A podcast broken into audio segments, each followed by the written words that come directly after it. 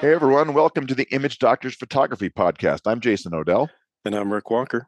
And it is good to be back with everyone today. Um, got a fun show. I am busy packing up. I'm headed up. By the time you hear this, I will be on a, a motor yacht in Croatia. Uh, so uh, with a redo of uh, a repeat tour of what uh, we did last year, right? Yeah, yeah, it was great. We've got some clients, and I've got some people who I who I know, plus some new faces. I'm excited to to hook up with them in uh, Split, Croatia, in a few days, um, and then we're cruising all the way down uh, to Dubrovnik, and it should be, as I would expect, it should be awesome because we've done it before. Yeah, it's it's a wonderful place. Be sure to have some black risotto. Oh yes, it's on my list. I you know, all the good stuff, stuff I know now. I still can't pronounce that one one brand of beer. just cannot do it for the life of me. But that's that's what it is. Well, since I can't even remember the brand, much less pronounce it, I'm one step behind on that one. Yeah, there you go. I just remember that some of the beer was very nice. It was good. Yeah, no, very, very similar to kind of like Czech pilsners that, that mm-hmm. you might get in that part exactly. of, the, of, the, world. So it's, it's I think the one that you're that we're both thinking about was the one that we liked and was very much like Czech beers. Mm-hmm. Ojwiska or something like that. It was started with an O or something. Anyway, I, my my uh, my uh, Croatian is non-existent. I would say bad, but it's not even that. It's not even good enough to be bad. Um, I don't I don't have it, but um, we just wanted to uh, bring everyone up to speed with a couple of workshop announcements. Um, we do have space for Santa Fe, right, Rick? Just one spot. We we can bend it a little bit. And one thing I'll I'll mention um, if someone is in a situation where they've got a spouse or significant other that would like to come along who's only going to uh, would only want to do like iPhone photography nothing more than that um, give us a yell and we can um, look can at giving you a special rate you know yeah. to, to make that work where they would be able to come along in the walking tours and shoots and stuff but again just sticking with iPhone photography and not the other stuff. That that would be wonderful, and we welcome that. Yep. Speaking of companion pricing, I've managed to lock down companion pricing.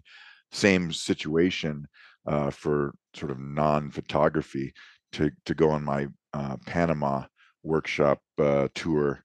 This is in April. We're going to start in Panama City.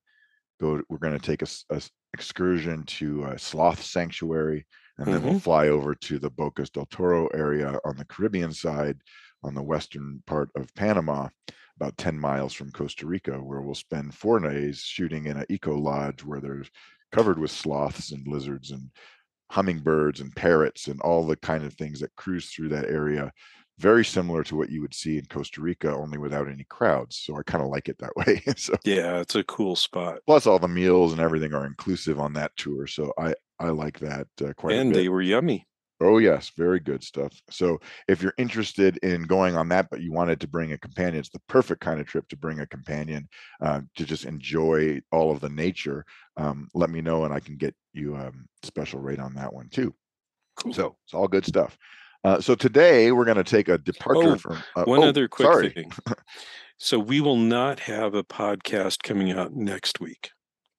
We'll have a gap. Yep. Of a there, week. So it was. It's not because we've forgotten. It's because I will be seven, six thousand miles away or whatever yep. it is. Yep. So too many time zones to try to record on uh, shipboard Wi-Fi.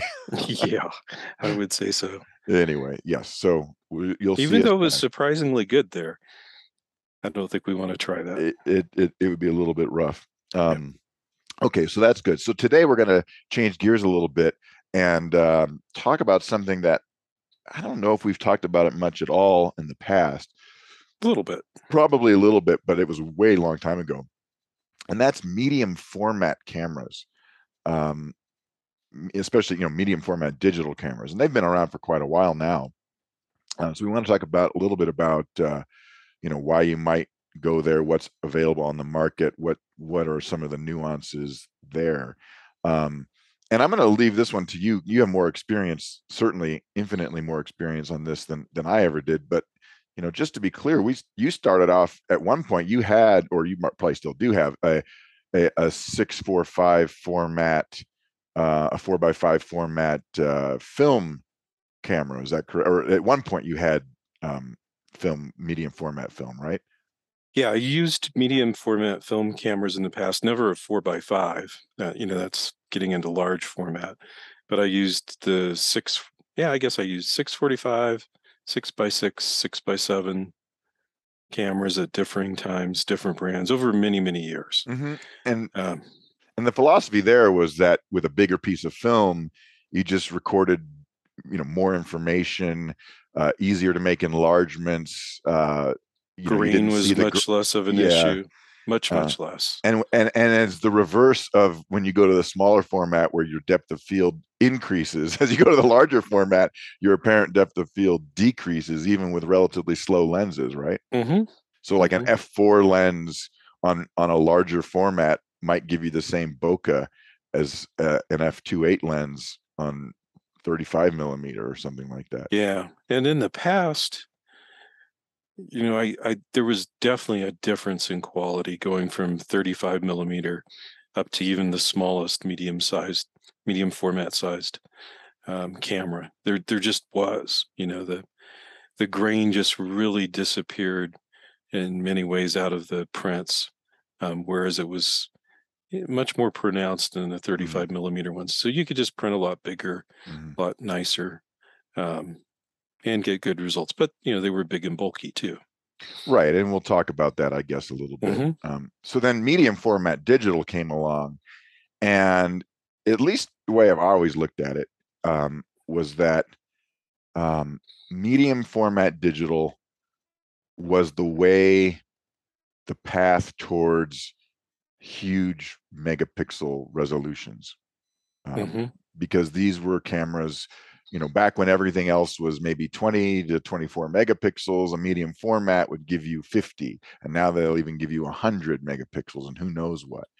We're actually up to about 150 yeah right that's, now. that's crazy. And the idea being that the bigger sensor not lets you get more pixels without cramming them all together so you're going to have cleaner images less noise um, than you might get from um, a 35 millimeter sensor, certainly an APS-C sensor with, with Mhm. similar resolutions. Because there's 35 millimeter size uh, mirrorless now and, and, and DSLRs that that will give you 40 plus megapixels.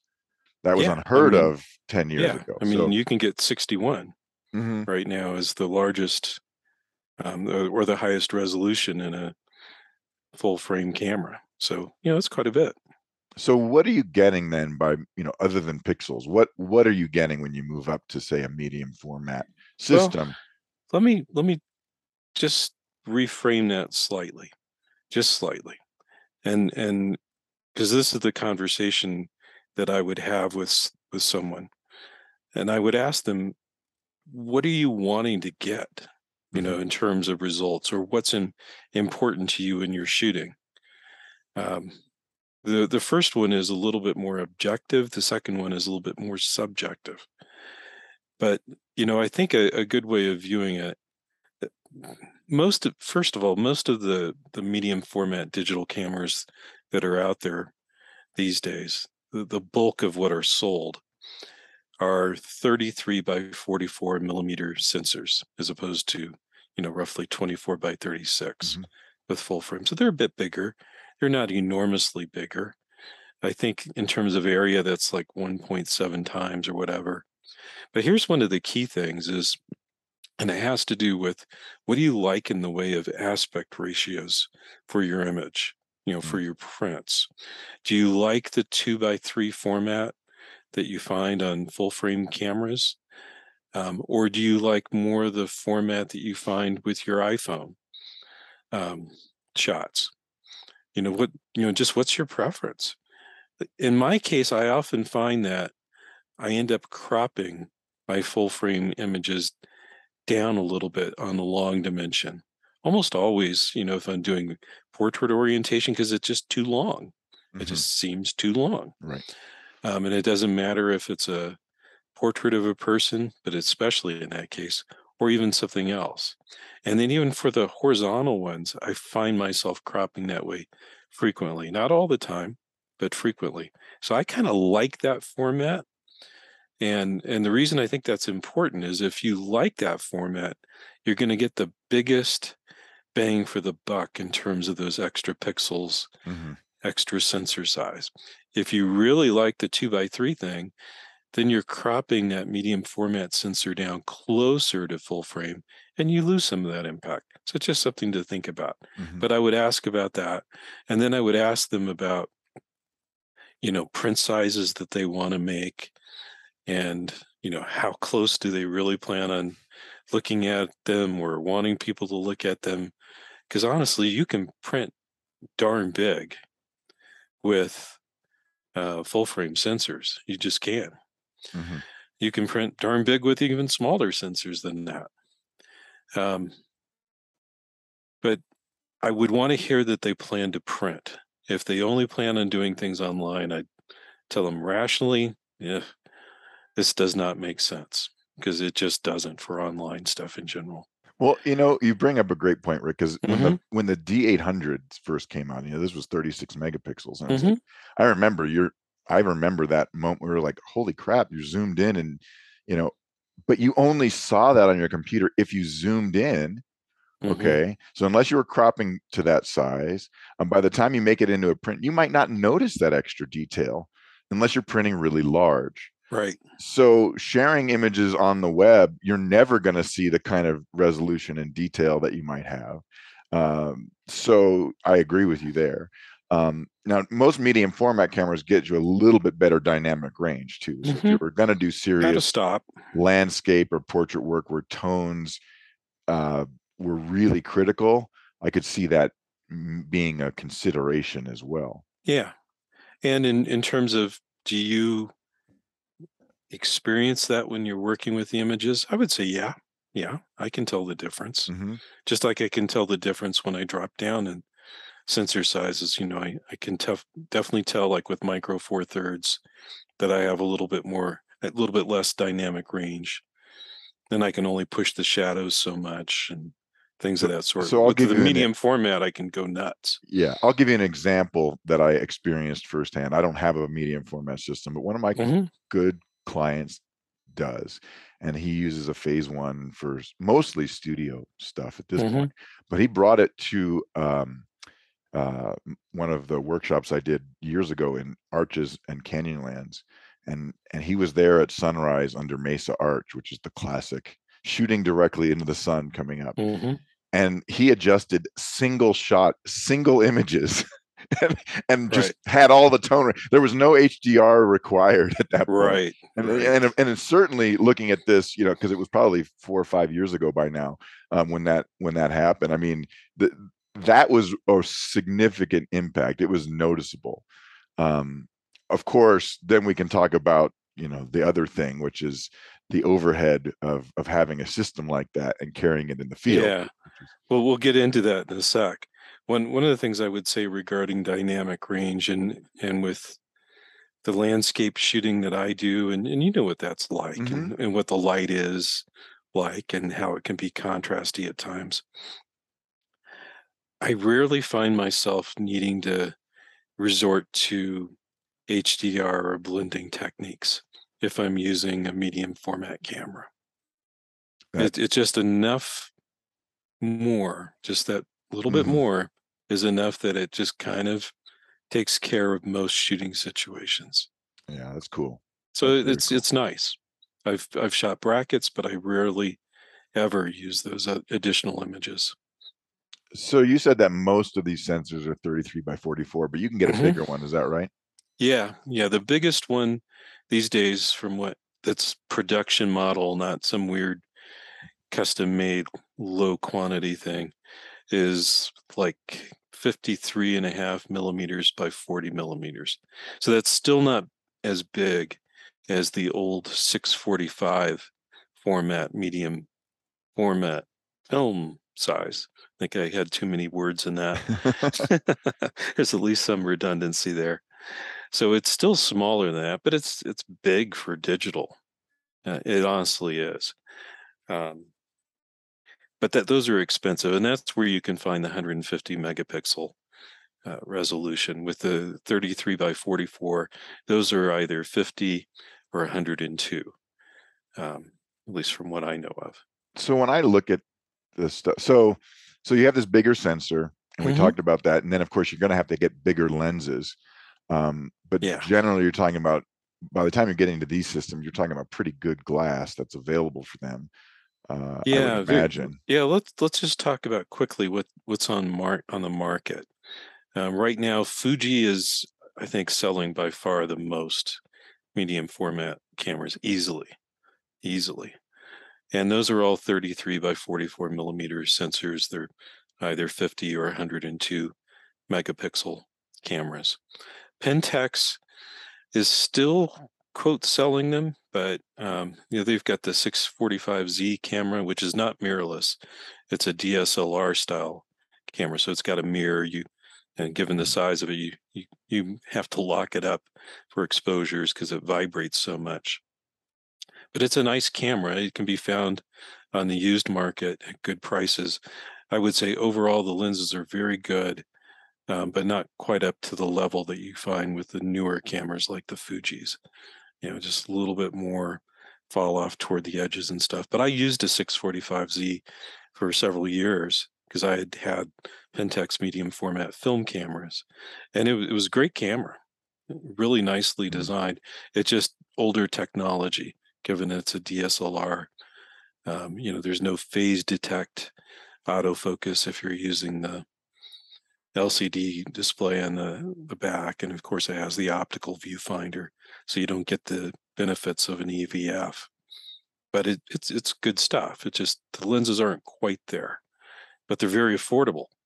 That's that's an important thing. That is key.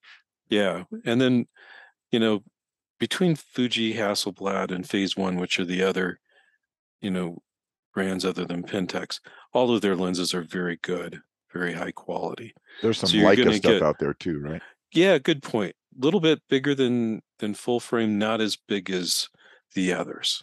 So it's kind of an in between thing, you know, a slight supersize to full frame.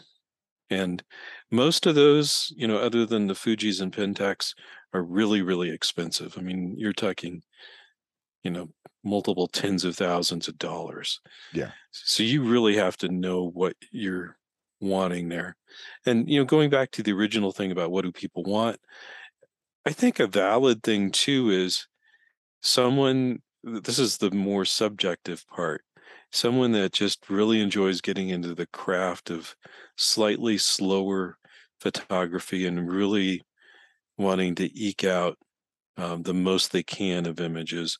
Hopefully that does mean printing and everything too. But you know, it's a it's Mhm. fine for people just to have fun with these Mhm. things too. And so if knowing they can produce that quality and striving for it is important to them, you know, medium format can work fine. I certainly see a lot of instances where, you know, at least with some of these cameras, and I'm talking about things like the Hasselblads, the Leicas, or the certainly the Phase One. They're Mhm. almost really targeted to people doing something in a studio, almost entirely. Like whether it's portraits or maybe you're doing art reproduction where you want really good quality images of of art. I know that's something or product photography where those tone ranges and those colors they got to be spot on and and you're going to be you know using them for you know and and whoever needs them demands the highest quality possible file that Yeah. that seems to be and and and the reason part of it too is is just that when you start putting things together for one of these systems you know you, you think about your lenses um and that you might use with a dslr or, or traditional or a mirrorless kit you know to get that same that's you know it's that opposite problem i mean a, a 50 millimeter lens in 35 millimeter world is a normal lens and a 50 millimeter lens in medium format land is a lot wider than that. It's it's it's not the same and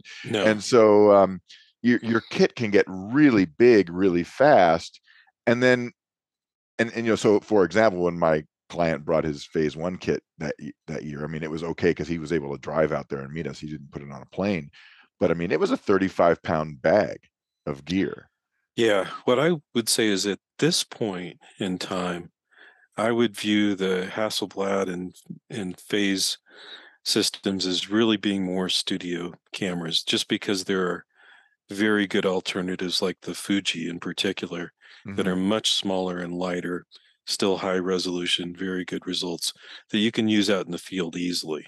And that's where I wanted to go next Yeah. was when we look at this Fuji, which is interesting because you know Fuji has very much two systems. They've got the the the APS-C sensors Mhm, that we've talked about in the past, mhm. and then they have this medium format line. Um, the what is it? The GFX 100S or I forget the That's that's the big have- one.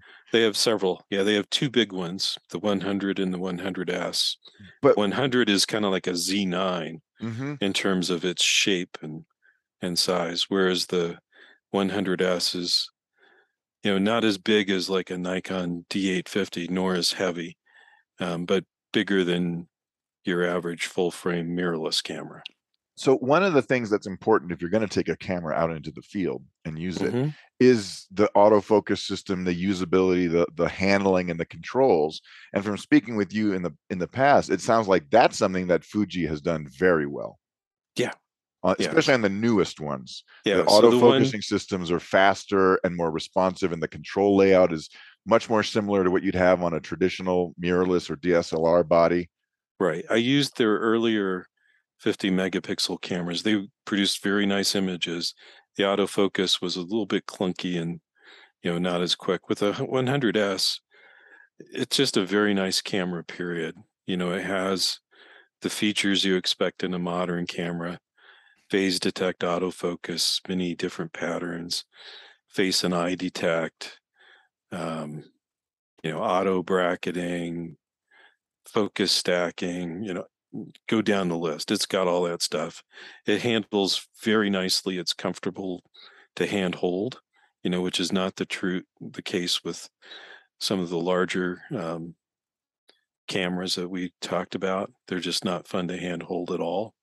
But you can absolutely do it with the Fuji. It's got IBIS, which That's helps great. with hand holding.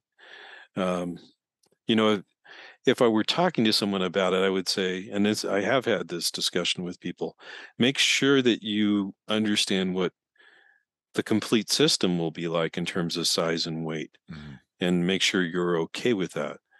Um, because, like you were alluding to earlier, the lenses are where it gets kind of interesting.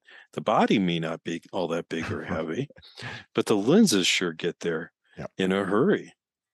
And unless you're the kind of person that is very comfortable just taking one or two lenses, you're going to be carrying some weight around. Right. It's it's not awful, but it's you're going to notice it. And we're going to notice it. another thing I noticed very right away with the Fuji system is that it's half the price of some of those other cameras. Yeah. So it's not inexpensive at the very, you know, at all, but the difference between a $20,000 body and a $6,000 body is pretty significant. So Yeah. you're getting into that territory. They've got they've got some nice uh, price points relatively speaking uh, compared to the other stuff. Yeah. Yeah. And even the prices of the lenses are pretty decent compared to the others. They're expensive compared to full frame, but cheap compared to some of the other brands. So right now, I think in general, if someone were asking me for advice, I'd say go with the Fuji, because frankly, if the right model is a Hasselblad or Phase, they already know that. They're already doing true. studio shooting, etc. Right. Someone asking me the question almost automatically goes into the Fuji category unless they just want something to play with that's inexpensive, in which I- case I would say the Pentax 645Z. You know, it's it's funny that you bring up these other features though. It's important Mm-hmm. to remember because you know, uh, if you're going to spend this kind of dough on a camera, you know, like Mhm. lay out kilodollars as my PhD advisor used to call them. Um you you kind of want to have some of the latest technology. And one thing that struck me and this was years ago. Okay, so Mm-hmm. this was this was we weren't talking about medium format stuff, but I had a a client who brought uh the one of the earlier um Leicas, you know, the rangefinder style Mhm. digital, Yeah. um, which was an insanely expensive camera compared to what I was shooting at the time, which was Mhm. probably a D3 something, right? Um, and when we looked at it, I mean, other than things that we've talked about in the past, which is it's a different way of shooting, and you might like that. The you know the that that Vast- aside, Vastly different, if if you I would say. if you throw that out for just a minute, my Nikon, which ca- cost easily half as much, right? It had a better LCD, it had more features, it- it Mhm. had you know better color, um, just in the handling um, was just better. The ergonomics was better, and it's kind of like I scratched my head and said, and it's okay to like that camera. I'm not I'm not trying to knock the camera, but when you looked at you know from a value proposition of what is it that I'm getting, the camera that cost half as much had probably twice as many features that I found important, um, other than the the way you shot with it. Um, so it was just an interesting thing. So when you have these cameras that cost, you know, fifteen, twenty thousand dollars, not to mention Mhm. the lenses, you know, uh, you you'd kind of want them to have those those features. On the other hand, you're tethered, right? You're probably in a studio. I know one of the things that Phase done Phase One does really well is that they have their Capture One software designed for their backs, which is Yeah. really good, and some features that you can get with it. So if you're doing that hardcore studio portrait or product photography or whatever, um, it's nice for that. But you pay a penalty. you pay a significant penalty for, Yeah. for some of those The, things. the one thing I would say is if you find yourself very much going down the path of doing an economic analysis, it, it's it's painful. you're you're you're not the customer. right. You're already missing it. Missing You're it. already missing the point, and that would be true with the Leica rangefinder too. If that's the way you look at it, forget it. It has nothing to do with that. Nothing to do with Well, it. I just It's pulled all up, about the uh, shooting experience. I just pulled up some of the mirrorless uh, or the not mirrorless, but the medium format. And so there's a Hasselblad 100 megapixel and it lists for $33,000 for the camera alone. That's no lens. So Yeah. So uh, the Fuji 100S at six something, that's a pretty good deal. yeah, it's uh I'm seeing it s- at 59.99 at- Yeah. right now at B&H. So anyway, I mean that's the thing. But it's it's cool, it's unique. Uh you do get a different look and you do have some tremendous Somewhat. things, but it's it's really um you're not taking snapshots with with these, that's for sure. This would not be your recommended walkabout travel camera in most cases. Well, I mean, have I ever used the 100S with a single compact lens that way? Right. I have. But would you Yeah. take it on your trip to Portugal? I mean, probably not. I, I thought about it, Yeah. but I decided not to. But I could if I, w- it, it goes back to the could I be happy Mhm. with something like a 40 millimeter equivalent, for example, which is actually pretty versatile. Mhm. And some people would absolutely say yes, that would be fine. And so for them, it would work. For me, it would be a little bit too constraining for the most part, although I could do it. Mhm. Um, so it wouldn't be my choice on something like that. But certainly for stuff that goes into not too big a backpack, or especially if I'm shooting out of a car a lot of times, Mhm. just not a problem. Mhm. Right. It's the the transport um, Mhm. become becomes a consideration. Yeah. Well, cool. Anyway, um, And I, you know, one thing I would say is don't expect radically a radically different look. I hear and see that at times. I think it's kind of silly for the most part. Um, you know, the the quality I would say is one better yeah. on the perceptible scale. So maybe it goes to So not vastly better, but a little bit better. Right on. Well, it's a cool topic, and um, as always, if you have uh, topic suggestions for us, just uh, drop us a note over on our Image Doctors Facebook page, facebook.com slash image doctors, and we will be uh, more than happy to uh, respond and take take those topic ideas from you. So, um, anything else you want to add this week, Rick? No, nope. Just a reminder again, no podcast next week. So we'll Right. have a two week gap. Okay. Well, we'll see you guys in a couple of weeks, and until then, happy shooting. All right. Bye bye.